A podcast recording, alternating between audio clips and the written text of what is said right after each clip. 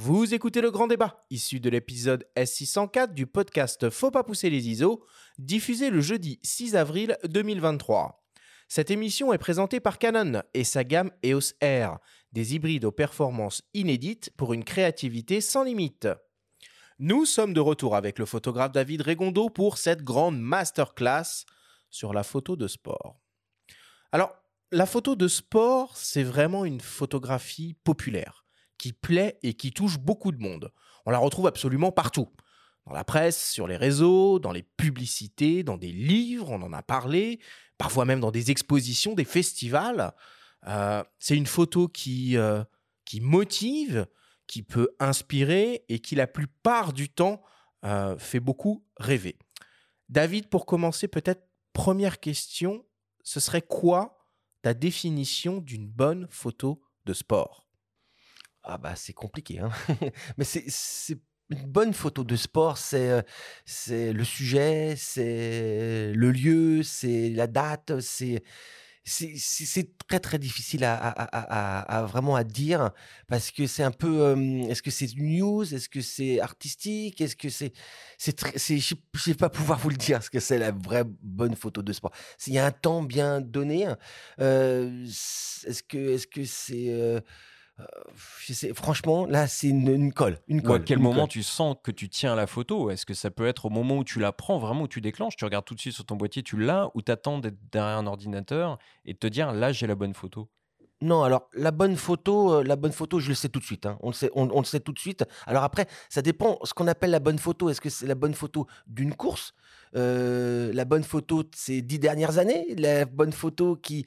C'est compliqué, quoi. C'est... Euh, non, tu sais peut-être que tu tiens la bonne photo pour un livre, par oui, exemple. alors tout à fait, oui. Alors après, après effectivement, alors moi, j'appellerais pas ça une bonne photo. J'appellerais ça, bon, la photo qui est, qui est bien du moment, du, mmh. moment présent.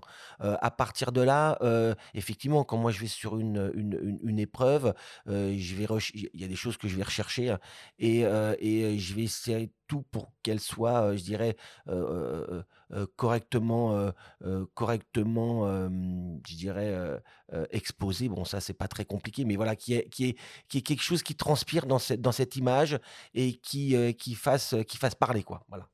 Mais ce qui est intéressant finalement avec cette pratique de, de la photo de sport, c'est que bah, ça couvre plusieurs champs photographiques. Alors on a l'action en elle-même, évidemment, mais c'est pas que ça, la photo de sport. C'est, c'est aussi des portraits, c'est aussi des ambiances, c'est aussi des reportages, non? Oui, oui, tout à fait. Alors, tout à fait. C'est, sûr que sur une compétition sportive, bah, il y a, y a le, je dirais, le, le, le sport en lui-même. Et après, il y a tout autour, quoi. Il y a les fans, euh, il y a le sportif qui va se, qui va se concentrer euh, dans son coin pour, euh, pour avant, avant de, avant de, de, monter sur sa moto. c'est la moto, hein, hein pour moi. il va y avoir, il va y avoir l'action aussi, l'action, la belle action. Le, je dirais le, le comment on appelle ça, d'aller chercher, parce que dans ma, dans, dans, dans, ma catégorie à moi, qui est la photo de moto, c'est sûr que c'est compliqué euh, sur une photo d'action de voir, de, de, de, d'où on voit, on trans, pas la transpiration, mais. Bah, comment tu montes de l'émotion avec un casque quoi. Voilà, c'est exactement ça. C'est exactement ça. Et bah, on peut. On peut par, euh, par, euh, bah, par le, le, le cadrage et surtout par l'action en elle-même, en mmh. fin de compte. Alors après, il faut être un peu initié, hein, naturellement, hein, parce que c'est sûr qu'une photo d'action de moto, euh, bah, ça se ressemble un peu toutes. Et bah, pour les initiés, elles ne se ressemblent pas toutes. Peut, on peut voir l'effort, l'effort du motard sur la moto. On peut, voilà, et c'est ça qu'il faut. Tu vois comment ça, la position des mains, du genou. Et, exactement, exactement, de la, la force qu'il peut mettre dans le, dans le, dans le, dans le passage, dans un passage, dans un virage, par exemple. Et ça, ça, c'est, on peut, on peut, on peut le, on peut le montrer en photo, quoi. Ça, mmh. c'est vraiment important, quoi. Et c'est surtout important de le faire, ça. Mmh. Selon toi, pourquoi la photo de sport, finalement, elle est si populaire auprès du public? Bah, je pense que, je, je, pense que bah, déjà, le sportif en lui-même est, est, populaire. Donc euh, voilà, on est, on se, on se, un footballeur, il est, voilà, un footballeur, Mbappé, bah, il, est, il est populaire. Hein. Donc à partir de là, essayer de l'approcher. Je pense que c'est le, le, fait de l'approcher, de l'approcher et un peu quand on photographie, on, on, on, on prend un peu d'image de lui. On, est, on est des fans quoi. On est des fans. Alors, on nous, professionnels, on a une, une certaine retenue, une certaine retenue par rapport au, sujet photographié. Mais c'est sûr que, euh, bah voilà, on cristallise un, un moment, un moment qu'on fait une photo d'un- sportif qu'on aime depuis, depuis des années, euh, qu'on regarde à la télévision, et là, on l'approche, on, on l'immortalise sur, sur un cliché. C'est ça, je pense que la, la vraie, euh, la vraie, mais ça, c'est aussi pour, pour dans le cinéma. Je pense que c'est la même chose dans le cinéma. Mais le, comment on appelle ça, le, le, le fait de, de, de- de- de- d'avoir un instant avec lui, on s'approprie un instant. Et on s'est dit, on a capturé quelque chose que, je dirais, personne n'a, même s'il y a beaucoup de photos de ce sportif-là, qu'on a, qu'on a, voilà, il y a une, a une, comment on appelle ça, une relation avec le, sujet photographié, quoi. Mais c'est différent en moto parce que c'est euh, une dimension plus spectaculaire qu'on peut atteindre d'ailleurs, mais il y a quand même plus de distance finalement. Là, tu parles de Mbappé, on peut être au bord du terrain, à un moment, on peut le croiser au bord de la pelouse. Euh, en moto, tu es souvent un peu loin de l'action. Et, Euh, et tu dois anticiper euh, un maximum et puis Non, mais pas du le tout. spectaculaire. non Alors oui, bien sûr, on est bien, on est loin pour faire les photos d'action, mais dans le paddock, par exemple, comme je disais tout à l'heure, c'est qu'en fin de compte, la, la- la- la- la- quand je vais sur une course, une course, une course de moto, hein, une course de voiture, c'est exactement la même chose. hein. C'est que bah il y a un paddock. Ok, on, arri- on arrive sur le paddock, on, on côtoie le, le, le- comment, le, sportif, hein, donc le pilote. euh, bon, Le paddock, c'est la zone un peu. C'est quoi? C'est les stands? Alors c'est- voilà, c'est ça. le paddock, vous avez le paddock, et donc il y a des stands, et vous avez une pit lane où là, les motos partent pour aller sur la piste. Et à partir de là, les, les photographes professionnels comme moi, on a, on a accès, à, on a accès, et là, on voit les, on voit les pilotes avec, euh, avec leur casque, sans leur casque. On leur voit discuter avec leurs mécaniciens, et donc il y a une, une, une proximité avec eux. Alors plus ou moins suivant les, euh, suivant les pilotes, ou des fois on a accès, euh, on a accès à l'intérieur du, du, stand, ou des fois on c'est interdit d'aller dans le stand. Alors en MotoGP, qui est le, qui est le summum de la moto, c'est plutôt interdit d'aller dans, le, dans, dans les stands. Maintenant, moi, j'ai des accès. J'ai des accès, je peux rentrer dans certains stands, dans d'autres non. Le parrain de la photo de moto. non, pas- faut rien exagérer. hein. Mais voilà, c'est-à-dire qu'il y a vraiment une proximité. Et à partir de là, effectivement, quand ils se mettent sur la piste pour, pour faire leurs, leur, séance chrono, euh, bah là, effectivement, il y a une distance, une distance euh, je dirais, de sécurité, tout, tout simplement. Quoi. Comme en Formule 1, comme, euh, comme dans, les, dans, beaucoup de, dans, de sports. Il y a un truc qui est cool quand même avec euh, la photo de, spo- de sport de moto Mm. euh, ou, de, ou de voiture, enfin de sport motorisé, euh, d'une manière générale. Les courses, euh, j'entends, contrairement à, à d'autres sports, c'est que vous avez la chance, vous, en tant que photographe, d'avoir accès à quelque chose qui est répétitif. Donc si jamais vous vous foirez sur le premier tour ou sur le deuxième, il y a encore d'autres opportunités pour pouvoir saisir une action. Non, pas du tout. Ah bon? Bah non. Bah, si tu as un départ et tu as un crash euh, au, au départ. Non, mais euh, ok, mais... T'as euh, t'as les principaux concurrents qui, justement, j'imagine plutôt le côté adrénaline, mais peut-être c'est intéressant, tu vois, les, les points de vue euh, quand on connaît pas très bien ces sports-là, les sports mécaniques. Alors explique-nous pourquoi. Il doit y avoir une sacrée Bah adrénaline. non, parce dès que le alors, départ, hein. alors dans, dans- dans un reportage photographique de sport mécanique, bon, il y a plusieurs phases. Il y a les il y a la course, effectivement, Ouais. qui là, bah voilà, on n'a pas. Il y, a- il y a une bagarre entre, entre deux pilotes. euh, elle va durer peut-être. euh, si on a la chance qu'elle dure pendant cinq tours, bah c'est très bien. On a cinq fois de chance de faire des photos. Mais si elle dure euh, un tour, ou même juste un seul virage, et qu'on n'est pas au bon virage, bah là, on va pas leur demander de refa- refaire un autre tour pour, pour se bagarrer. Hmm. Après, voilà, c'est ça. Ça veut dire que tu connais les virages où il y a un dépassement possible, déjà, par ah, mais bien sûr, Parce qu'il y a des tout dépassements parfois impossibles. Donc, Oui, oui, tout à fait, tout à fait. Alors, c'est sûr que par rapport à la, à la Formule 1, euh, la moto se dépasse. C'est physiquement, c'est beaucoup plus facile pour se déplacer. Maintenant, effectivement, je revenais à ce que tu disais que j'ai plus. on- on- si on se loupe sur un virage, on peut recommencer. Ça, ça peut effectivement se, se jouer sur des essais qualifs où effectivement il passe en boucle devant. Alors. Il y a aussi le, le fait- on en parlait aussi tout à l'heure, c'est l'attitude du motard, du, du- du pilote sur la moto.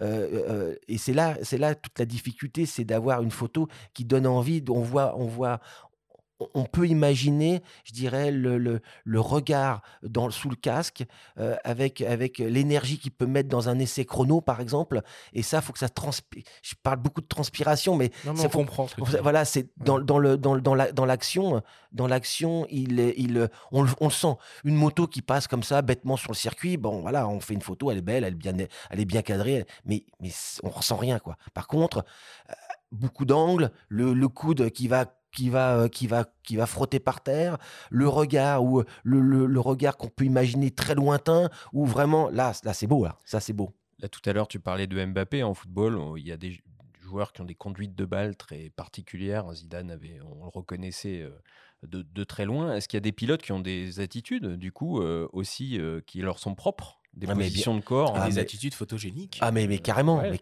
mais, carrément, justement.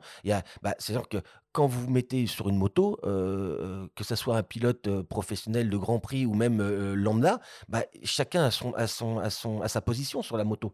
Et il y a des pilotes qui, qui, qui, qui, sont, qui sont photogéniques, mais c'est incroyable, comme Marc Marquez, par exemple, mmh. l'espagnol, qui a été huit fois champion du monde. Il a une position sur la moto, mais c'est juste incroyable. Il a un angle hallucinant et c'est un vrai plaisir de faire des photos de, de, de, ce pilote là parce que parce que bah quand tu dis angle tu veux dire l'angle auquel il se couche euh, oui exactement dans un virage où en fin de compte c'est c'est le, le, bout du guidon le plus près du euh, le plus près du euh, du, sol. quoi voilà. Ah et et il y a des il y a des dans certains virages dans certains circuits sur certains circuits le, le guidon il est à il est à il est à 10 cm du sol alors, en photo de moto, comme dans d'autres sports, hein, évidemment, euh, l'une des clés euh, de la réussite euh, d'un cliché, c'est l'anticipation de l'action.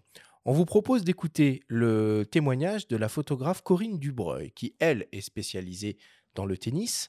Elle nous explique pourquoi il est primordial, et on l'a déjà un peu ressenti dans la manière dont tu parles de ton sport, il est primordial de bien comprendre et connaître le sport pour bien réussir à le photographier Pour moi, c'est la base. Si vraiment tu veux photographier euh, correctement et sortir des images différentes de celles qu'on peut voir euh, un peu partout, il faut connaître parfaitement le sport, parfaitement les sportifs que tu photographies et savoir anticiper ce qui va se passer, que ce soit dans un moment euh, d'euphorie ou inversement dans un moment un peu de détresse pour certains joueurs, savoir où tu dois aller par rapport, tu sais, en tennis, comme dans pas mal de sports, mais en sport individuel, c'est beaucoup plus présent. Les, joueurs ont des box avec leur famille, leur coach, etc. Et allez, 99 fois sur 100, j'exagère peut-être, il va se retourner vers cette box et avoir des émotions de joie, de détresse, etc. Et cet endroit-là, être dans cet axe entre le joueur et être derrière la loge, pour moi, c'est c'est un endroit à ne jamais négliger. Et si tu peux être par là, c'est pas mal. Je pense que tu captes vraiment les, les, bonnes émotions. Voilà, ça c'est pour moi c'est la base et évidemment connaître le sport, c'est-à-dire les règles du sport. Tu sais, des fois tu vois des gens débarquer, ils ils savent pas que à trois jeux tu rentres sur le terrain et après c'est tous les deux jeux. Enfin bon, bref, connaître les règles et connaître le sport et les sportifs, c'est la base. Donc l'émotion, je t'ai un peu dit, je vais privilégier un peu euh, être dans l'axe du joueur par rapport à son clan. Et pour l'action, c'est un peu différent. Je vais utiliser euh, au, mieux euh, mon environnement, c'est-à-dire le stade dans lequel je vais être. Tu imagines qu'en sport, comme dans toute autre discipline, les stades ne se ressemblent pas forcément. Mais en gros, tu as un cours de tennis avec des gradins et puis tu peux monter en hauteur, tu peux être au ras du sol, etc. Et donc, moi, j'aime bien la lumière, j'aime bien les ombres, j'aime bien les contre-jours, tout ça. Donc, selon ce que je vais vouloir faire ou selon le moment du match, je vais bouger comme ça dans le stade et jamais dans un match, je reste au même endroit. C'est euh, là, je te parle des matchs un peu importants, pas quand tu dois faire 25 euh, matchs dans une journée, mais quand tu approches, tu vois, des, quarts de finale ou ce genre de match un peu long où tu as plus de temps, où tu peux rester plus longtemps euh, et, varier les, images. Par exemple, sur une balle de match, ah, selon le joueur, selon ses habitudes aussi de joie, de célébration, je vais anticiper, me dire tiens, bah lui, je sais qu'il va peut-être s'écrouler, ou il va se mettre à genoux, ou il va, il va, il va prendre euh, sa tête entre ses mains. Donc tout ça, je vais essayer de l'anticiper et je vais aussi me positionner par rapport à ça. Et la lumière, qui est d'une importance euh, presque aussi importante que le joueur lui-même. Donc voilà, on joue avec le stade, les joueurs, la lumière. C'est tout tas d'éléments qui font euh, l'harmonie d'une photo. Bon, bah, elle raconte beaucoup de choses, hein, Corinne, dans son dans son témoignage. Euh, la clé, David, hein, pour le, sport, c'est euh, c'est la lecture de la scène et l'anticipation des choses ah mais tout à fait, il y a rien à dire d'autre, c'est exactement ça. Sauf que bon, nous on est peut-être il y a peut-être pas le même axe, mais, mais c'est exactement ça. C'est que voilà, une victoire, le victoire d'un pilote, bah faut l'anticiper, il faut savoir où il va passer, il faut savoir où est-ce qu'il va, il va aller, va aller rejoindre ses proches justement pour fêter, pour fêter sa victoire. Alors c'est un peu facile pour nous parce que nous, on connaît déjà le, on connaît déjà ce qui va se passer. Donc, euh, et puis on connaît souvent, des fois, on connaît un peu la famille, des fois, c'est, c'est, souvent ça. Surtout pour les pilotes français, les pilotes un peu étrangers, on, connaît un peu moins. Mais, euh, mais pour nos deux champions français qui, est, qui sont, euh, qui sont Fabio Quartararo et Johan Zarco, bon, on connaît un peu la famille, hein, on connaît les proches. Donc, à partir de là, s'il y a une, s'il y a une course où ils sont en, je dirais, en, en, en, en bonne place avec un bon résultat, ils vont aller euh, d'office euh, euh, voir ces gens-là, leur équipe. Donc effectivement, comme disait votre, votre la photographe là, bah, on anticipe, on regarde la lumière, on prépare, on prépare les, objectifs, le grand angle, le télé, et, et, on va on, on, va le voir quoi, tout simplement. Dans son témoignage, Corinne Dubreuil, elle parle aussi de gens qui n'ont pas forcément les codes, qui débarquent parfois sur des événements et qui ne sont pas rompus au code. Ça ne veut pas dire qu'ils connaissent pas forcément le sport, ils connaissent pas forcément les consignes données aux photographes. Est-ce que toi, ça t'est déjà arrivé? Est-ce que vous êtes beaucoup d'ailleurs sur les événements? Vous êtes nombreux en tant que photographe accrédité? Là, on, part dans un autre domaine. on part dans un autre domaine. Effectivement, il bah, faut connaître les codes. Hein. Alors après, ça s'apprend les codes, hein, ça s'apprend.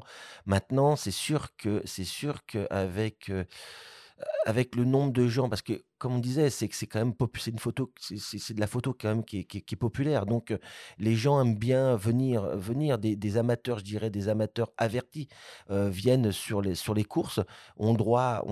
comment ils font, je sais pas, mais en tout cas, ils ont droit de venir sur les, sur, les événements. En tennis ou dans d'autres sports, je sais pas comment ça marche, mais en moto, ils, ils arrivent à, avoir des accréditations. Comment? Je ne sais pas, je ne veux pas le savoir. Mais effectivement, on, se retrouve des fois avec des photographes amateurs qui n'ont pas les codes et qui, euh, qui, euh, bah, qui, qui, nous gênent un petit peu. Quoi. Ça joue des coudes un peu, comme en photo de ah, concert mais, mais, mais, énormément, énormément. Alors après, ce qui s'est passé, c'est qu'avec le, avec le confinement, euh, bah, tout est arrêté du jour au lendemain, quasiment dans le monde entier. Donc là, on repart sur des bases et, et effectivement, on se retrouve quand même sur les courses, dans, dans, mon, dans, dans, ma catégorie, dans mon milieu, avec quand même beaucoup de professionnels. Il y a moins d'amateurs. Maintenant, les amateurs, moi, je je, je, je, je, crache pas sur les amateurs parce que, bah parce que déjà, c'est eux qui qui, qui, qui, nous font rire un peu, surtout. Et puis, il y a des amateurs qui sont très, très bons. Euh, il y a des amateurs qui sont même mieux que des professionnels. Ils n'ont pas le statut de professionnel, mais, il y a des amateurs qui, sont, qui savent respecter les professionnels, qui font des photos juste magnifiques. Mais bon, voilà, après, les, les, codes, bah, ils les apprennent au fur et à mesure, et, mais ils n'entravent pas notre travail, quoi.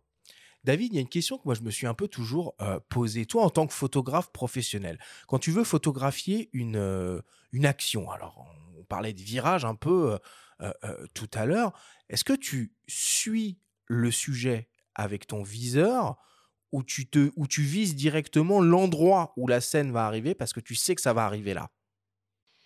Alors, je dirais que je dirais qu'avec euh, euh, bon moi je suis un, je suis un ancien photographe hein, donc j'ai comme j'ai connu la photo avec le manuel. J'ai pas connu euh, j'ai commencé la photo avec la mise au point manuel.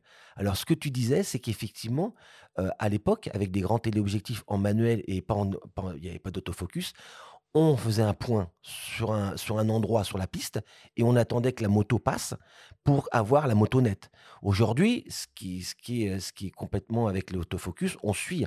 Donc, non, non, je, je vais. Je, vais euh, alors, je sais que ça, à un, endroit bien précis, c'est là que l'action va être, va être la, la, la, je dirais, la plus photogénique. Mmh. Maintenant, je vais suivre. Je, vais, je, vais, suivre le, je vais suivre le, le, sujet avec l'autofocus et appuyer, je dirais, juste un peu avant et relâcher le, relâcher le bouton un peu après pour avoir vraiment le, comment on appelle ça, le, le, point, le point net sur le, sur le, sur, le, sur le pilote, quoi. Et tu parlais tout à l'heure, tu as à la fois des, tu prépares tes optiques grand angle, tes télés, donc ça veut dire que tu as tout le temps les deux en même temps. Tout à fait. Toi, et tu varies les cadrages sur une même scène ou enfin tu, tu, jongles entre l'un et l'autre en permanence ou Oui, oui, bah, je jongle. Alors, même, on pourrait dire, même sur la piste, euh, bah, faudrait, à 95%, c'est du, euh, c'est, téléobjectif. hein. On part du 500, 600 mm. OK. À partir de là, il peut y avoir, j'ai toujours un grand angle sur, dans, ma, dans, dans ma veste, un, mo- un 200 mm par exemple. Et puis, suivant, la, la, suivant la, les nuages, par exemple, je peux utiliser une action avec un peu plus large, avec où on voit, des, on voit, on voit, on voit le, je dirais, entre parenthèses, le paysage. Mais voilà, si- s'il y a une lumière, une belle lumière, euh, je, peux passer d'un objectif à l'autre. Et euh, euh, du coup, quand, tu photographies, est-ce que tu es de la team? Moi, j'ai des images de, de photos de moto en tête, des images mentales avec des cadrages hyper précis, gros plan sur la moto en plein virage.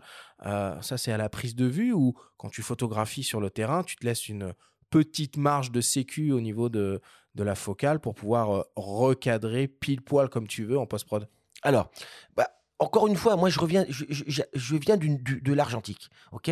Donc l'argentique, on on cadrait pas trop, on, faisait des diapos, il fallait, fallait que ça soit, euh, fallait que ça soit, euh, faut que ça soit bien cadré, assez relativement, relativement serré. Donc à partir de là, j'ai- conservé ce mode de cadrage.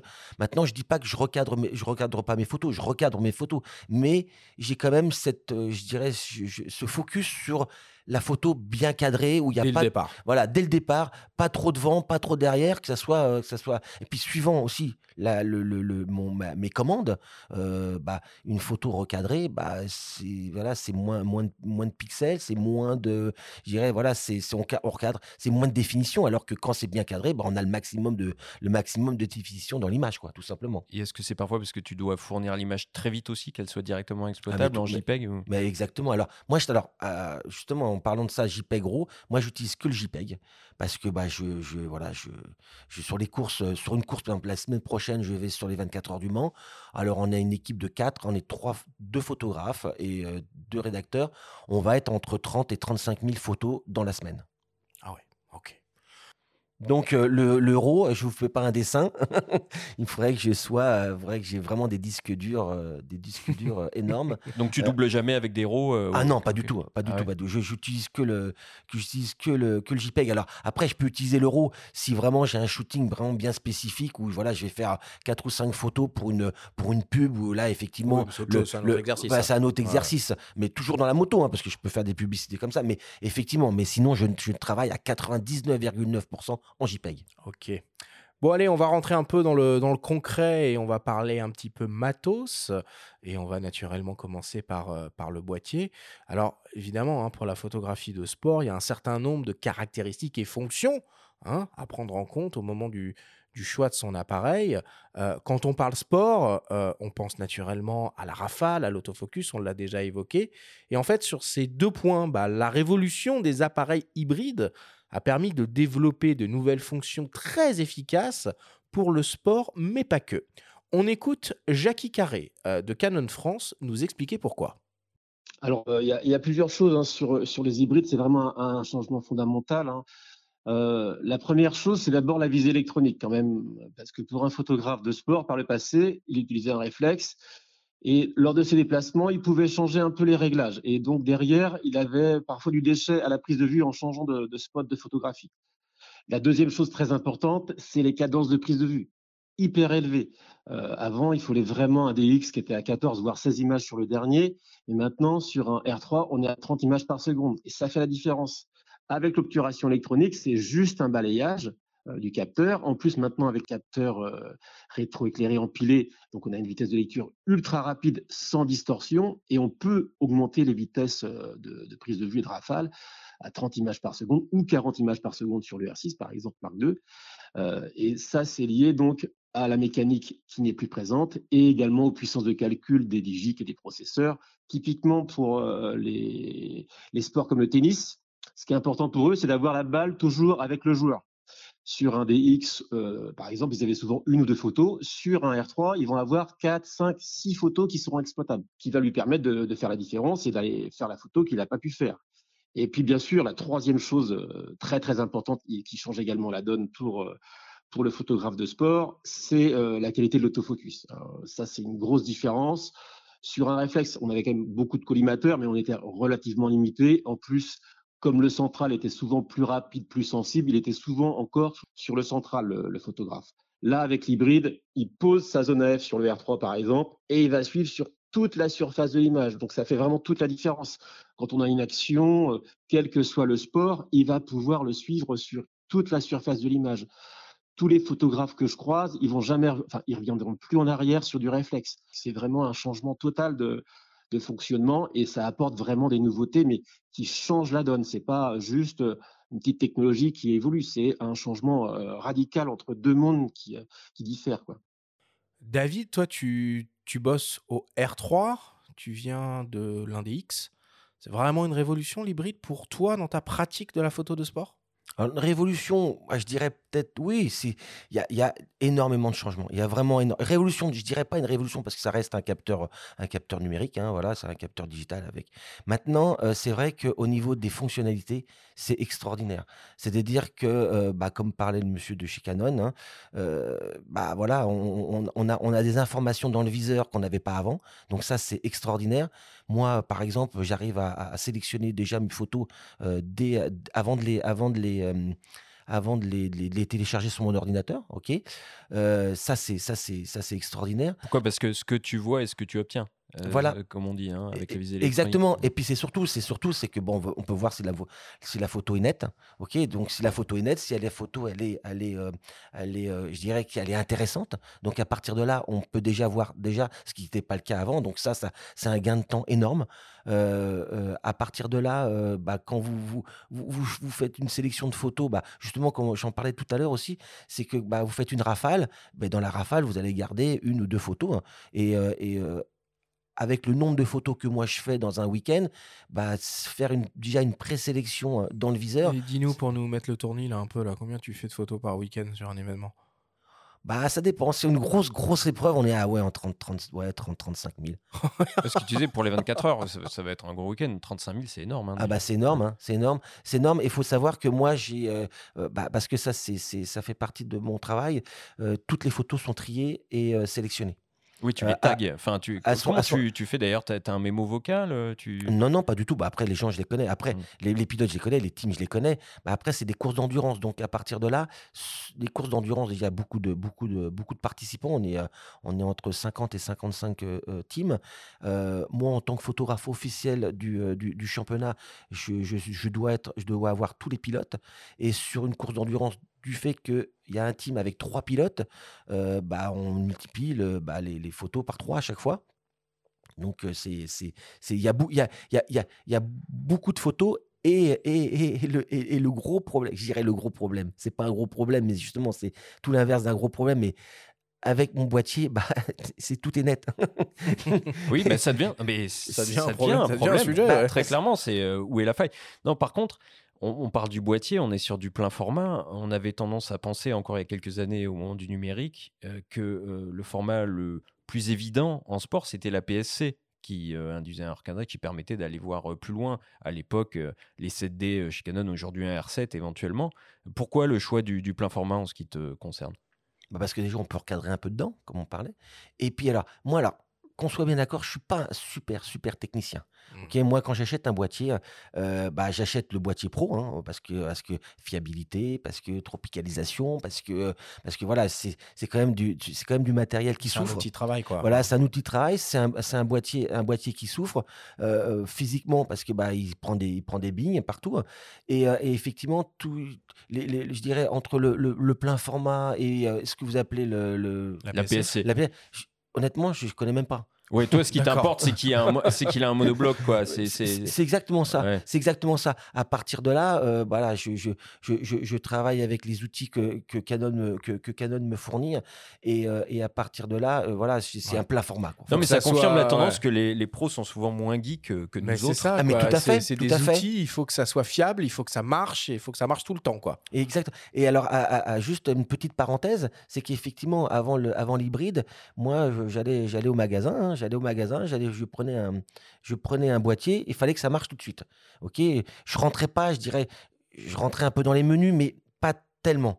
Mais euh, avec l'arrivée de l'hybride, euh, Canon m'a suggéré de dire, David, rentre dans le boîtier, regarde ce que tu peux Ouvre le faire. mode d'emploi. Ouvre le mode d'emploi, regarde un peu. On est là pour t'aider. Donc, je dis, heureusement que vous êtes là pour m'aider parce que moi, voilà, je suis, je suis une chèvre, une chèvre au niveau, au niveau réglage. Et euh, en fin de compte, avec, euh, le, le- avec les R5, je crois que c'est les R5, hein, les- le R5, bah, j'ai commencé avec le R5 parce que je savais que de toute façon, euh, le, le réflexe allait, allait, allait euh, pas, pas- Disparaît. pas disparaître, c'est pas Oh. dire disparaître, mais Bon, bah bon, si, quand même. voilà un peu. Petit à Et, petit. et donc, je me suis tout de suite mis euh, au- au- à l'hybride et j'ai tout de suite pivoté en fin de compte. J'ai ouais. pas, j'ai pas Ouais, utilisé. pas les- tâtonné. j'ai pas t'y tonné. es Et, allé, ouais. et, et en fin de compte, je savais très bien que le R3 allait sortir. Un boîtier, je dirais monobloc, comme vous dites. Et puis il y a autre chose qui risque d'arriver. voilà, hein. il y, y a des choses qui vont arriver. Donc à partir de là, je me suis dit, bon, tout de suite, aller dans un. Dès que Canon a sorti le R5, euh, me dire bon voilà, je vais, je vais, je vais, me- je vais m'habituer à, à le plus vite à- possible le à plus cette vite po- technologie. pour pouvoir être bon sur le R3. bien sûr. Et, et ça m'a, euh, ça m'a, et, et quand j'ai vu les, je dirais les réglages, euh, alors ça a été difficile au début. Hein, je vous cache pas que ça a été difficile au début, avec un petit peu de dire, bah, attendez, qu'est-ce qui se passe là? J'achète un boîtier, c'est pas, et finalement, en allant dedans, bah, les- les- c'était, c'était encore mieux qu'avant, quoi. C'était Mhm. vraiment mieux qu'avant. Et avec le R3. euh, je pense que euh, le, le R3, euh, du fait que c'est un boîtier pro monobloc un peu comme, comme, les- comme, le- comme les autres, bah, c'est-à-dire qu'il y avait déjà des réglages déjà, déjà. Je pense qu'il y avait déjà des réglages de fait déjà. Donc quand je l'ai pris en main, j'ai fait, j'ai fait les 4-5 réglages et le truc c'était boum. et boum. quoi. Mm. Voilà. Bon, évidemment, hein, le R3, c'est un peu le Graal hein, pour tout amateur de, de- de photos de sport. Tout le monde ne peut pas s'offrir euh, un appareil euh, comme ça. Puis on n'est pas obligé non plus d'aller systématiquement euh, chez Canon. Benjamin, peut-être, est-ce que tu aurais quelques petites recommandations de boîtiers plutôt bien nés pour cette pratique-là, un petit peu plus abordables, euh, des alternatives? Il y en a plein. hein. On Bah va, ouais. on va pas faire un guide d'achat, euh, mais euh, chez Canon, on peut citer le R7. On en a parlé tout à l'heure, qui est au format APC, qui sera beaucoup plus accessible, hein, sous la barre des, des 2000 euros. Ouais. Faut pas oublier le micro 4 tiers quand on parle de petits capteurs Et avec là, des le, guillemets. le crop, hein. c'est deux fois là. Et là, faut, on multiplie par deux, mais un euh, Lumix G9 qui commence à, à dater un petit peu fera encore l'affaire, ou euh, l'OM1 chez OM System, c'est des super, des super outils. Euh, chez Fuji, il y a le XT5 qui est sorti il n'y a pas longtemps, 40 millions de pixels, c'est beaucoup, mais il photographie très vite et longtemps. C'est Ouais, un super boîtier. Fuji est pas spécialement réputé pour être spécialisé dans la photo d'action. Non, mais à tort. Et même plutôt que le XT5, moi j'irais sur le XH2S, qui est un formidable outil, peut-être le meilleur euh, APS-C à l'heure actuelle euh, en termes de photo d'action. Et puis, bon, euh, évidemment, après, parmi les, les- les hybrides plein format, on trouve le R6 Mark II chez Canon, très très polyvalent, bel outil aussi, mais pas monobloc. Euh, le Sony A7 IV, le Nikon Z6 II, le Lumix S5 Mark II, et puis au rayon des pros, Ah, au rayon des pros, on a cité le R3, il faut citer le Z9 évidemment. qui fait l'impasse sur euh, l'obturateur mécanique, et ça c'est assez unique sur le marché. Et le 1 Euh, le Sony Alpha 1, évidemment, et ses 50 millions de pixels, qui va très vite aussi. Et l'Alpha 9 II, qui est un petit peu plus polyvalent, qui sera plutôt le concurrent direct du R3 avec une définition de 24 millions. Mais là aussi, il ne s'agit pas d'un monobloc. Et ça, c'est un critère que beaucoup de pros considèrent avec euh, beaucoup de- d'attention. Hmm. Bon, voilà pour, euh, pour les boîtiers. On va parler un peu d'optique. hein. Évidemment, maintenant, on est, au- on est obligé. Euh, David, c'est quoi la, la focale ou peut-être même la plage de focale idéale pour être à l'aise, polyvalent en sport? Alors, euh, c'est- quel sport Dans mon sport à moi, naturellement, bah, c'est, c'est, ça va du, du, du 100 au 500. Voilà, on dirait. Voilà. Et justement, chez Canon, ils ont sorti. Ça tombe euh, bien, oui. Voilà, exactement. Ils ont un, cin- un, un- un 100-500 qui est, qui, est, qui est vraiment euh, qui, est- qui est léger. Alors, l'ouverture, elle est un petit peu euh, un limite. C'est ce qui est normal. C'est un hein. sujet, ça, l'ouverture en photo de sport, parce qu'on se dit, euh, on est dehors, Ah. il fait beau. Ah non, non, On peut éventuellement pousser les ISO au besoin. Euh, non Ouais, Bah, il, ferme quand même à 7,1 à 500 mm. Non, mais sans forcément aller dans, ces, dans, ce ce, dans, dans- dans- dans ces ouvertures-là, mais se dire forcément qu'on on a envie. Alors évidemment, on rêve tous d'avoir un super beau télé euh, euh, à 2.8, quoi. Mais. euh, Bah, aux 24 heures du Mans de nuit, euh, un Non, non, mais c'est primordial l'ouverture. C'est primordial. Alors, ça dépend ce quand vous faites. Bah, moi, je fais de l'extérieur ou je fais de l'intérieur. Donc, euh, un, un 100-500 en intérieur à Bercy, par exemple. Je dis Bercy, ça va être un peu compliqué. Par contre, je vais utiliser plutôt un 70-200. Parce que déjà, je vais être plus près. Et puis tu vas chercher le 2.8 et, constant. et puis va gé- le, le 2.8 constant. Et, euh, et voilà, c'est ça. c'est Alors après, effectivement, aujourd'hui, la chance qu'il y a, c'est que les ISO, ça, c'est bah, comme votre Euh, émotion. on les pousse. on hein. Les pousse à fond. Et tu les pousses jusqu'où, toi, d'ailleurs, les ISO? Ah, mais je peux aller jusqu'à 6000, 6004, je peux euh, largement. hein. Alors, en intérieur, hein, naturellement, hein, mais, mais en extérieur. Par contre, en extérieur, je vais, je, vais, je, vais utiliser, même quand il fait très très beau, 400. Ah oui, de toute façon, t'as pas 400. besoin d'aller au-delà, quoi. Oui, 400, mais je pourrais faire du 100, par exemple. Mais euh, à, Ah à oui, par- à partir ouais. de là, non, non, je fais du 400. Après, c'est sur, sur pareil. Euh, Il y a la photo d'action sur le circuit, mais après, il y a les photos dans le stand. Et dans le stand, bah, il y a moins de lumière. Euh, à partir de là, je. je- voilà, je dirais, mais bon, bah, ma focale, c'est le, 6 c'est le 600 couvre à 4, hein, naturellement. Après, on va, on, va, on va sur du 200, 70-200, euh, et, euh, et après du grand angle. Mais par contre, sur, sur, un, sur une épreuve où j'ai pas besoin d'aller. euh, voilà, j'ai un un petit week-end où j'ai pas beaucoup d'impératifs, je peux utiliser le 100-500, effectivement. Je regarde la météo et à partir de là, euh, j'ai pas trop d'impératifs. Mais, l'ou- mais l'ouverture sur un 600 couvre à 4, c'est euh, voilà, vous, vous montez en vitesse et vous avez, euh, vous avez une profondeur de champ qui est, limitée. Et justement, vous, pouvez, faire sortir le, sujet avec la profondeur de champ. Pour le portrait, tu n'utilises pas des optiques à grande ouverture. Il y a notamment un 85-1.2 euh, Bah, c'est en gamme RF qui est il- Il extraordinaire. est extraordinaire. Alors je l'utilise, je l'utilise aussi justement pour faire du portrait, pour faire des trucs un peu plus, je dirais, euh, euh, un peu plus close-up avec avec les pilotes. Euh, voilà, je, je prends je prends mon temps et, et effectivement je, je joue là-dessus. Mais Il n'est pas léger, hein, il est, alors, précisons-le. il, est, il, est, il est pas léger, mais mais pour pour l'utiliser de temps en temps, voilà, je, je le. pense que cette optique, elle fait partie des, des rares objets où on fait le poids, c'est pas le sujet. C'est tellement beau, c'est tellement exceptionnel. Oui, mais le, oui, mais le poids dans un avion, c'est ça coûte cher. Ah, le, le poids, le prix restent des sujets quand même. Après, euh, franchement, quand tu vois à la fin les résultats, je suis d'accord que bon. euh, Non, mais c'est sûr que le coup, mais- c'est sûr que là le, quat- le 80 le, le, quat- le 85 je vais l'utiliser aux 24 heures du Mans. Pourquoi? Bah tout simplement je vais en voiture. Donc euh, voilà, je peux je peux prendre plus d'optique. Je vais prendre du je vais prendre un studio, je vais prendre un studio un studio photo euh, que je vais que je vais installer sur place. Et après voilà, c'est pas une optique que je vais utiliser tout le temps. Un studio photo, pardon, je t'interromps. Qu'est-ce que tu entends par là? Tu prends des flashs aussi? Tu vas... Oui, tout à fait. Parce que bon, en tant que photographe officiel du, du championnat, bah là c'est la première épreuve aux 24 heures du Mans. Donc à partir de là, j'ai les j'ai les, les euh, portraits officiels, les les- machins. trucs. exactement Ah, tous les pilotes. J'ai les Tout le les- les- protocole. voilà, le protocole qui va se faire euh, bien en amont. euh, de- la, façon, la, la course, la course, la course en elle-même commence le samedi, du, du samedi au dimanche, mais l'amont, ça commence dès lundi. hein. Dès lundi, je vais être sur le circuit, je vais commencer les mercre- mardi, mercredi, je vais commencer les portraits officiels. À partir de là, il va y avoir les, toutes les motos aussi à photographier. Donc euh, là, il y a deux studios qui vont être, qui vont être installés dans, les, dans le paddock. Et, et durant les contrôles techniques, par exemple, bah, les, les- les- les motos vont passer une par une et pour, pour alimenter le site, pour voilà, tout simplement. Bon. Alors, euh, pour faire quelques petites recommandations de produits, alors sans forcément aller sur ce magnifique 600 mm euh, que, tu as, euh, que tu as évoqué, mais dans des budgets un peu plus raisonnables et pour rester dans cette plage de focale, hein, comme tu l'as expliqué, du 100 au 500 mm. Alors voilà, chez Canon, il y a ce fameux 100-500 mm, f4.5.6.7, il y a un 100-400 mm, euh, f5.6.8, et il y a, je trouve, un assez intéressant 24-240 mm, euh, f4.6.3, toutes ces optiques étant évidemment euh, stabilisées et équipées d'une motorisation euh, euh, USM. Chez Nikon, on va trouver un, un, un 100-400 mm et un 24-200 mm. Chez Sony, le 200-600 mm, on en a déjà parlé plusieurs fois euh, euh, dans cette émission, un 100-400 mm G Master euh, magnifique. Et puis on va avoir des choses évidemment aussi en monture E chez Sigma, un 100-400, un 150-600, un 60-600 mm. Chez Tamron, un 150-500 mm ou même un 50-400 mm. Euh, voilà, il y a vraiment beaucoup de, de, choix et de, euh, et de possibilités. Et puis, bon, si on travaille en, en, en micro 4 tiers, il y a des choses aussi. hein. Il y a un, Lumix Leica DG Vario euh, 100-400 mm qui est, euh, qui est superbe, un, un Mzuico 40-150 mm et un Mzuico 100-400 mm. Donc voilà, il y a vraiment beaucoup de choix, peu importe les montures, euh, peu importe les marques, pour voilà, s'offrir une optique. Entre guillemets, hein, je mets des gros guillemets, euh, raisonnable, accessible et commencer à se faire plaisir en sport. Oui, puis n'oublions pas Fuji. N'oublions pas tout Fuji. à l'heure. Vas-y. Ils ont un 150-600, donc euh, qu'on peut multiplier par un 5, et ce qui Ouais. est assez, euh, assez génial euh, en APS-C. Bon.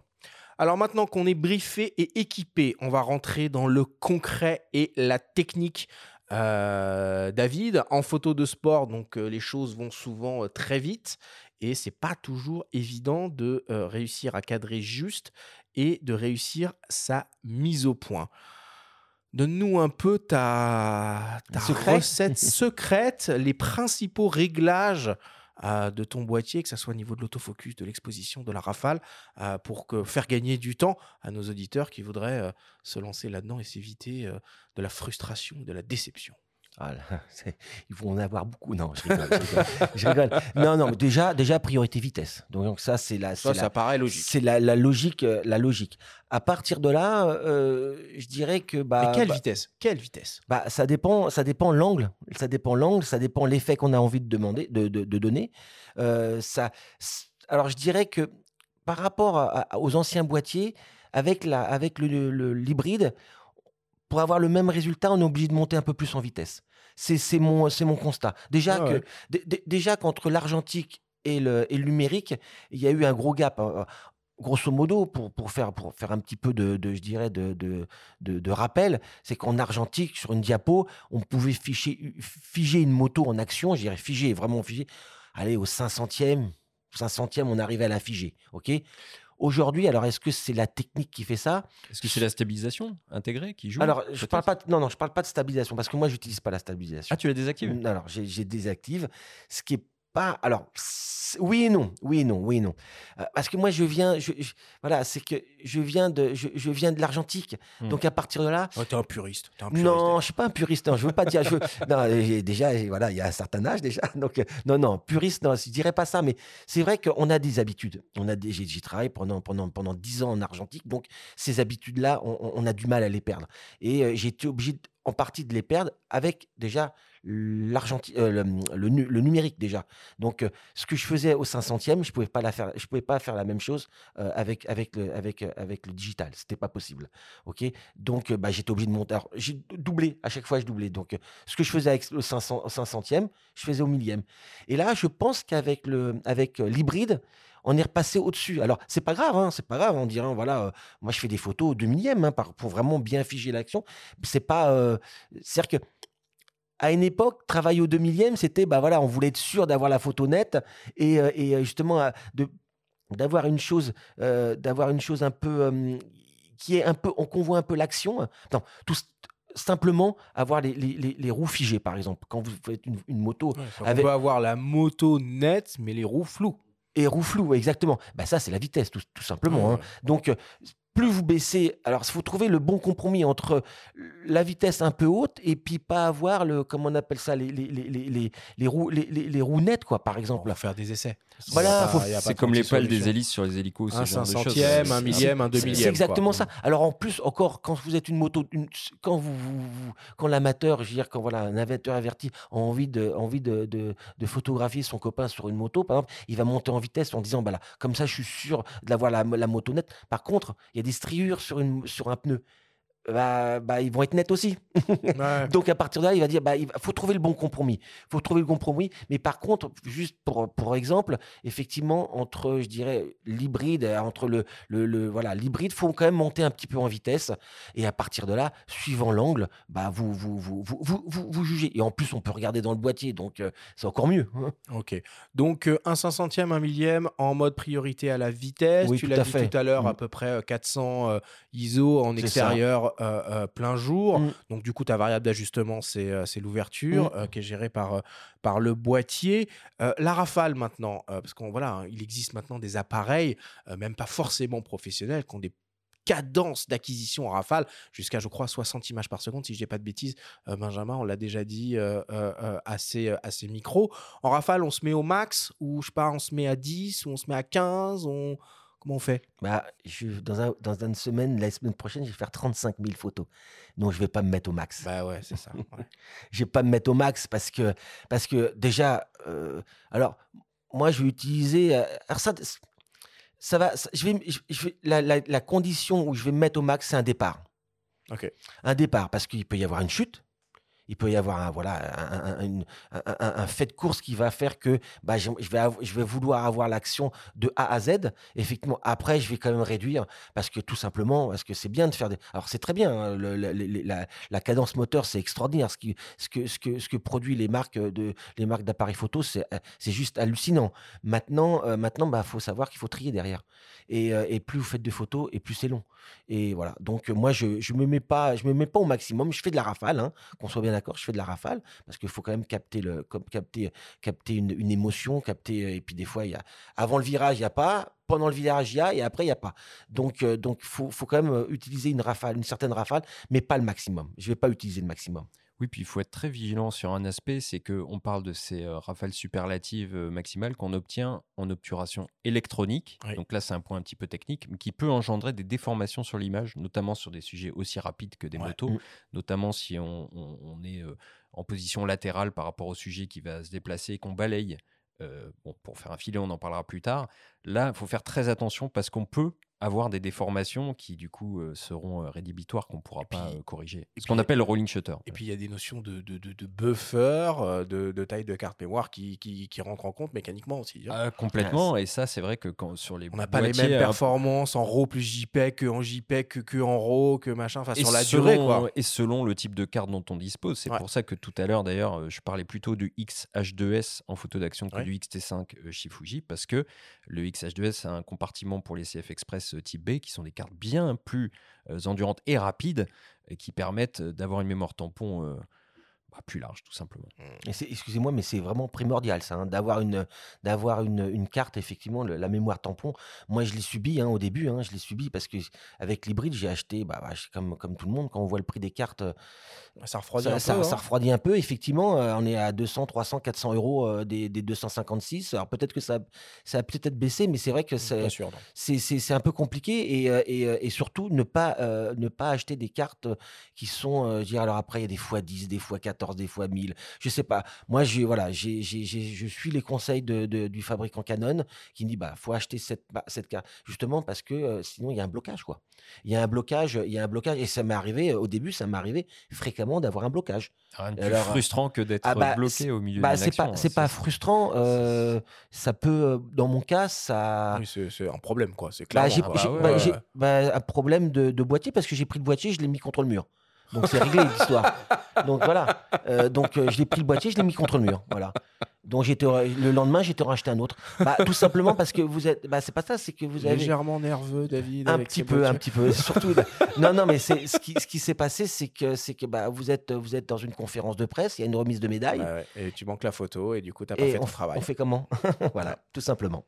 Bon, maintenant le sujet le plus délicat en réglage boîtier sur de la photo de sport, l'autofocus. David, on t'écoute.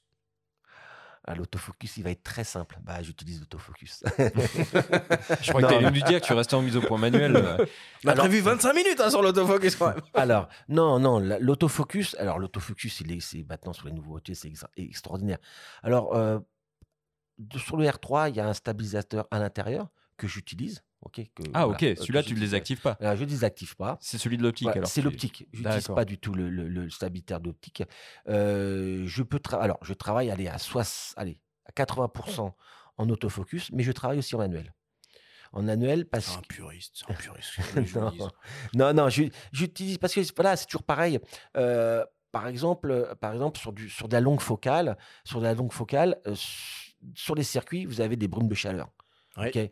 la brume de chaleur, euh, bah ça, euh, Ça fait la F quoi. bah ça foire la F, ça foire pas vraiment, mais on est, il n'y a pas le piqué Ouais. qu'on peut avoir. Et bah vous travaillez en manuel, ça n'a rien à voir. Alors c'est vous avez alors en plus pour le tri des photos c'est encore plus facile parce que là vous faites un point sur un sur un sur- vous faites le, vo- votre point où vous, voilà, vous voulez faire le point tout simplement et là vous avez du flou net et flou donc là pour le tri c'est encore plus facile. Maintenant c'est sûr que s'il y a une action euh, où euh, voilà s'il y a, peut-être une possibilité de chute ou un truc comme ça, on va pas utiliser le manuel. C'est évident parce qu'on veut, on veut avoir l'action sur, tout sur, sur, toute la, sur, toute la section. Mais l'autofocus, je dirais que, en plus, avec l'hybride, bah, on se balade partout. Hein. on se balade au coin du, je dirais au coin du feu. Non, c'est pas au coin du feu, mais au coin à droite, au coin à gauche. On va partout, quoi, dans le, dans le capteur. Donc ça, c'est extraordinaire. Mais voilà, je vais utiliser l'autofocus, en permanence. Maintenant, euh, maintenant, pas le stabilisateur du, euh, du euh, je dirais, du de l'optique. De l'optique. Mais sur la mise au point manuelle, tu t'y prends comment concrètement? Tu te sers de la loupe? Tu fais confiance à ce qu'on appelle le focus picking, ces espèces de liserés de couleurs qui apparaissent dans le viseur qui te permettent de visualiser la zone de netteté? Comment tu, tu fais? Bah, comme il, a un, il, a un, mètre. il va jusque pas, là alors, où ça passe. Alors, il y a deux, il y a deux, il y a deux, il y a deux, il y a deux fonctions. C'est soit je me mets en one shot, c'est-à-dire Ouais. que je vais faire le point et je vais rester légèrement appuyé pour garder le point, Ouais. Sachant que bah, la moto va arriver euh, euh, 3 secondes ou 4 secondes avant, ou bref, peu importe. Ouais. Bon, voilà. Ou soit je vais carrément me, me faire le point et mettre, mettre le, mettre Désactiver. l'autofocus, tout simplement. Voilà. Et ces technologies quand même de détection, reconnaissance et suivi euh, de sujets qui sont arrivés, hein, évidemment, avec, euh, avec les hybrides et qui sont présentes sur, euh, sur le R3. J'imagine que tu as quand même un peu testé ces te- technologies-là. Ça, ça marche bien? C'est efficace?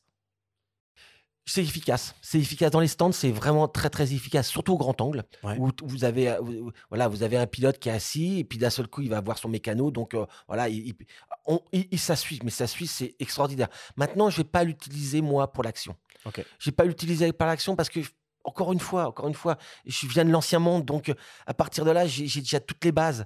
Euh, et puis c'est surtout, c'est que euh, il y a quand même une, une- la- la- le, le- le- le- ça suit, hein, il n'y a aucun problème, ça suit.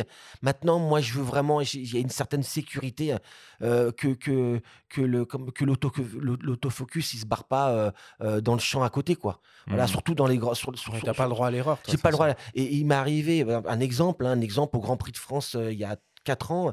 euh, il y a quatre ans. Alors c'était pas un hybride naturellement, mais voilà, il y a une chute, euh, un high side, on appelle ça high side, c'est-à-dire que voilà, à la sortie d'un virage, le pilote monte en l'air est catapulté de la moto. Bah entre, bah, j'avais le, j'avais le focus sur la moto, donc au début, parfait, nickel. Sauf qu'à un moment, le pilote, il, bah, il est monté, il, est, il, a été, il a été éjecté de la moto. Bah, L'autofocus, il est resté au milieu, entre la moto et le pilote. Donc, bah, il, est parti, il est parti dans l'herbe, parce qu'il a quand même une réactivité d'autofocus autofocus qui est assez extraordinaire. Et bah, je dirais, la photo, euh, la photo la plus intéressante, bah, elle était floue, quoi. Ah oui, alors que si tu avais utilisé les réglages prédéfinis, par exemple les cases AF euh, dans le menu, ou la reconnaissance de véhicules, par exemple la moto, Mm. effectivement, il aurait peut-être identifié, euh, le- il, il aurait fait la mise au point sur le et- casque. et- exact- probablement. ex- exactement. Mais le, et le- et le souci qu'il y a aussi, c'est qu'en fin de compte, à un moment, c'est que, euh, et ça, je m'en suis aperçu justement pour rentrer dans le, je dirais, rentrer dans la définition du boîtier, dans les réglages, c'est que, c'est que, bah, il y, a- il y a beaucoup de choses entre. en- c'est-à-dire qu'il y a la plage, elle est tellement énorme de, de, de réglages, de, de, de tout ce qu'on peut imaginer. C'est que bah faut, faut, voilà, faut, faut passer d'un réglage à l'autre. Et ça, et ça, je le vois par exemple pour le flash, par exemple. Alors, Peut-être que c'est peut-être pas le, le moment. Les petits encarts flash. Voilà, petit Ouais, c'est encart flash. intéressant. Bah, alors, fla- le- parce que moi, je travaille en, en, électronique, hein, en Ouais. électronique. Et ben, avec le flash, comment on fait? Donc, il faut repasser en manuel. Il Hmm. faut repasser en, en- en mécanique, pas en manuel, Ouais, mais en mécanique mécanique, ouais. mécanique. Donc ça, ça c'est encore des choses. Et quand on est dans le speed, quand on est dans le dans la dans le dans le dans le dans le speed, alors des fois j'ai un- alors j'ai naturellement plusieurs boîtiers, hein, qu'on soit bien d'accord. J'utilise pas le, un, un boîtier où je mets les- des, des optiques, donc j'ai une panel d'optiques qui a sur chacun des boîtiers. Et justement, il y a des réglages différents suivant les, les boîtiers. Mais dans le mode d'emploi du R3, tu pourras voir que tu peux personnaliser plusieurs configurations. Mais, j'ai- à des mais, mais, modes, mais- mais c'est et tu pourras passer rapidement de l'une à l'autre.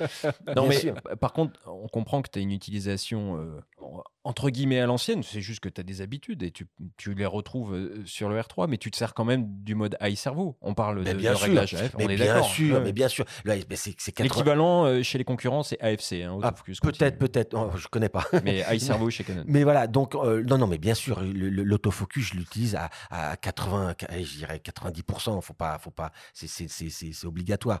Euh, maintenant, c'est vrai que si on veut vraiment, euh, je dirais, peaufiner les réglages, le manuel, le manuel, le manuel, c'est bien. Alors, exemple, hein, sur le 85 mm, le 85 mm, là, par contre, j'utilise que le, que le manuel.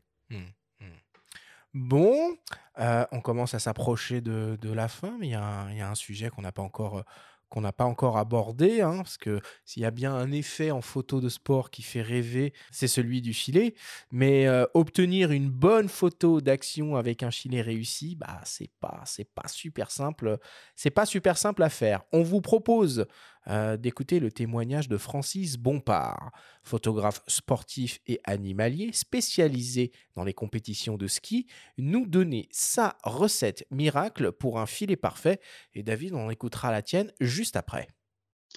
Alors, pour donner de la, puissance à une photo, euh, on a plusieurs solutions. On a soit une photo de face avec un gros télé, comme j'expliquais, qui qui est très séparé, etc. Soit on a ces photos de profil où il faut descendre notre vitesse d'obturation pour pouvoir euh, avoir justement un effet de vitesse, un effet de, mouvement euh, qui, n'existe que- qu'avec des vitesses d'obturation qui sont très lentes. Donc, euh, se placer de profil par rapport au sujet, bien entendu, parce que c'est un, des seuls moyens de lui donner de la vitesse. De face, on n'arrivera pas du tout à avoir ce- cet effet-là. Ensuite, descendre notre vitesse d'obturation.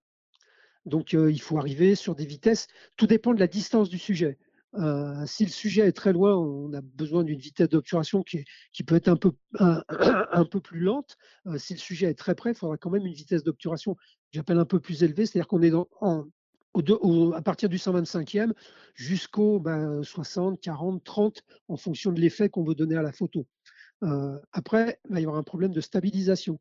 Il va falloir trouver quelque chose pour stabiliser notre prise de vue. Donc en fait, il faut vraiment aller à la même vitesse que le sujet euh, quand on le prend en photo, de façon à ce que euh, notre point euh, et la mise au point soient vraiment sur le sujet, qu'on soit à la même vitesse que lui. Et, et donc, avec une vitesse lente, on va donner cet effet de, cet filet, ce qu'on appelle, c'est-à-dire ce, flou directionnel qui, va, qui va donner de l'ampleur à la photo et qui va lui permettre de- d'exprimer le mouvement, en gros.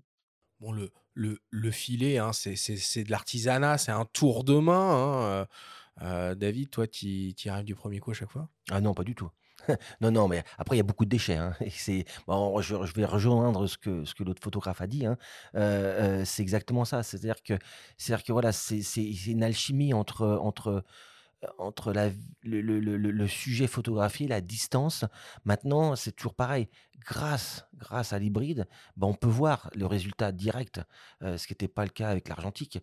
Euh, maintenant, maintenant, voilà, on t'attend, on, va partir à partir d'une base de 125e, 60e, ok. Et suivant, suivant le, je dirais, suivant la rapidité, bah, faut, voilà, faut, faut, faut, euh, faut, je dirais, faut, faut, faut juger.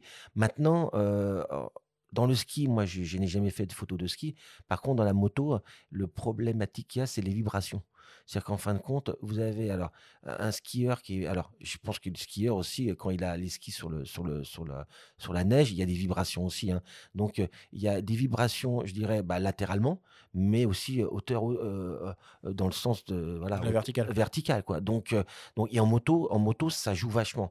Donc à partir de là, on essaye de on essaye de voilà de de de, de- on va commencer avec une certaine vitesse. Alors pareil, ils vont passer plusieurs fois devant nous. En ski, c'est peut-être pas le cas, mais, euh, mais donc faut peut-être euh, peut-être euh, moins assurer une photo avec une vitesse, avoir avoir cet effet-là, mais avec avec une vitesse un petit peu plus élevée. euh, voilà, quitte à retravailler un petit peu l'image. Par contre, en, en moto, ouais, ils vont passer plusieurs fois devant nous, donc on peut, on peut, on va faire un tour à- au 60e, euh, on va descendre peut-être au 30e. Alors après, au 30e, ça commence à devenir, là, c'est devenu, c'est, Ouais, un problème de photographe après. euh. ah oui, voilà, c'est ça, c'est exactement, c'est la prise, c'est la prise en main et suivant aussi l'optique. Hein, l'optique, elle, est- elle, elle joue, elle- joue, elle joue beaucoup là-dessus. Mais, euh, mais voilà, c'est, vraiment, c'est une alchimie entre tout. Maintenant, maintenant, pour- on peut assurer, on peut assurer des filets avec avec du 250e hein, aussi. Hein, voilà. Puis il y a, aussi- il y a, il y a aussi le, le- le- ce qui est très très important, c'est le fond. Ah ben voilà, c'était la Ah question bah, que je voulais. Parce qu'il faut qu'il se détache. Il faut ça se détache du Exactement. fond et puis il faut que le fond soit photogénique Mmh. aussi. Exact, Moins dans les exactement. couleurs, quoi. Voilà, exactement. Par contre, souvent sur les circuits, bah, vous avez des pubs, vous avez des trucs comme ça qui sont vraiment pas, c'est pas joli. Hein. Ouais. Bah, justement, le filet sert à les masquer du coup. Bah Donc oui. euh, rendre un fond qui est pas photogénique, euh, le rendre fait. euh, Tout- exploitable en tout, fait. tout- tout à fait. Maintenant, c'est compliqué parce que c'est quand même, euh, vous avez des fonds qui sont vraiment omniprésents avec des couleurs, avec des couleurs qui pètent. Donc euh, les, les masquer, ça va être très très compliqué. hein. Euh, voilà, c'est plutôt du Photoshop là. hein. mais, euh, mais, mais effectivement, après, euh, voilà, je- toujours l'exemple du ski. Moi, je, je- voilà, je, je, je, regarde le ski à la télévision.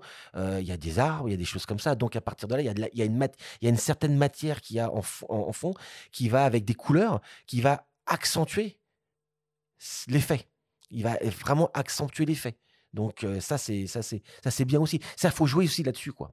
Parce qu'il peut y avoir une vitesse un peu plus élevée qui est pas qui est pas euh, généralement euh, euh, considérée comme euh, une vitesse pour faire ce genre d'effet-là. Maintenant, euh, maintenant, avec le fond, ça peut ça peut jouer aussi là-dessus. Bon, allez, on va conclure euh, là-dessus. Merci beaucoup, euh, David, euh, d'avoir partagé tant de choses avec nous.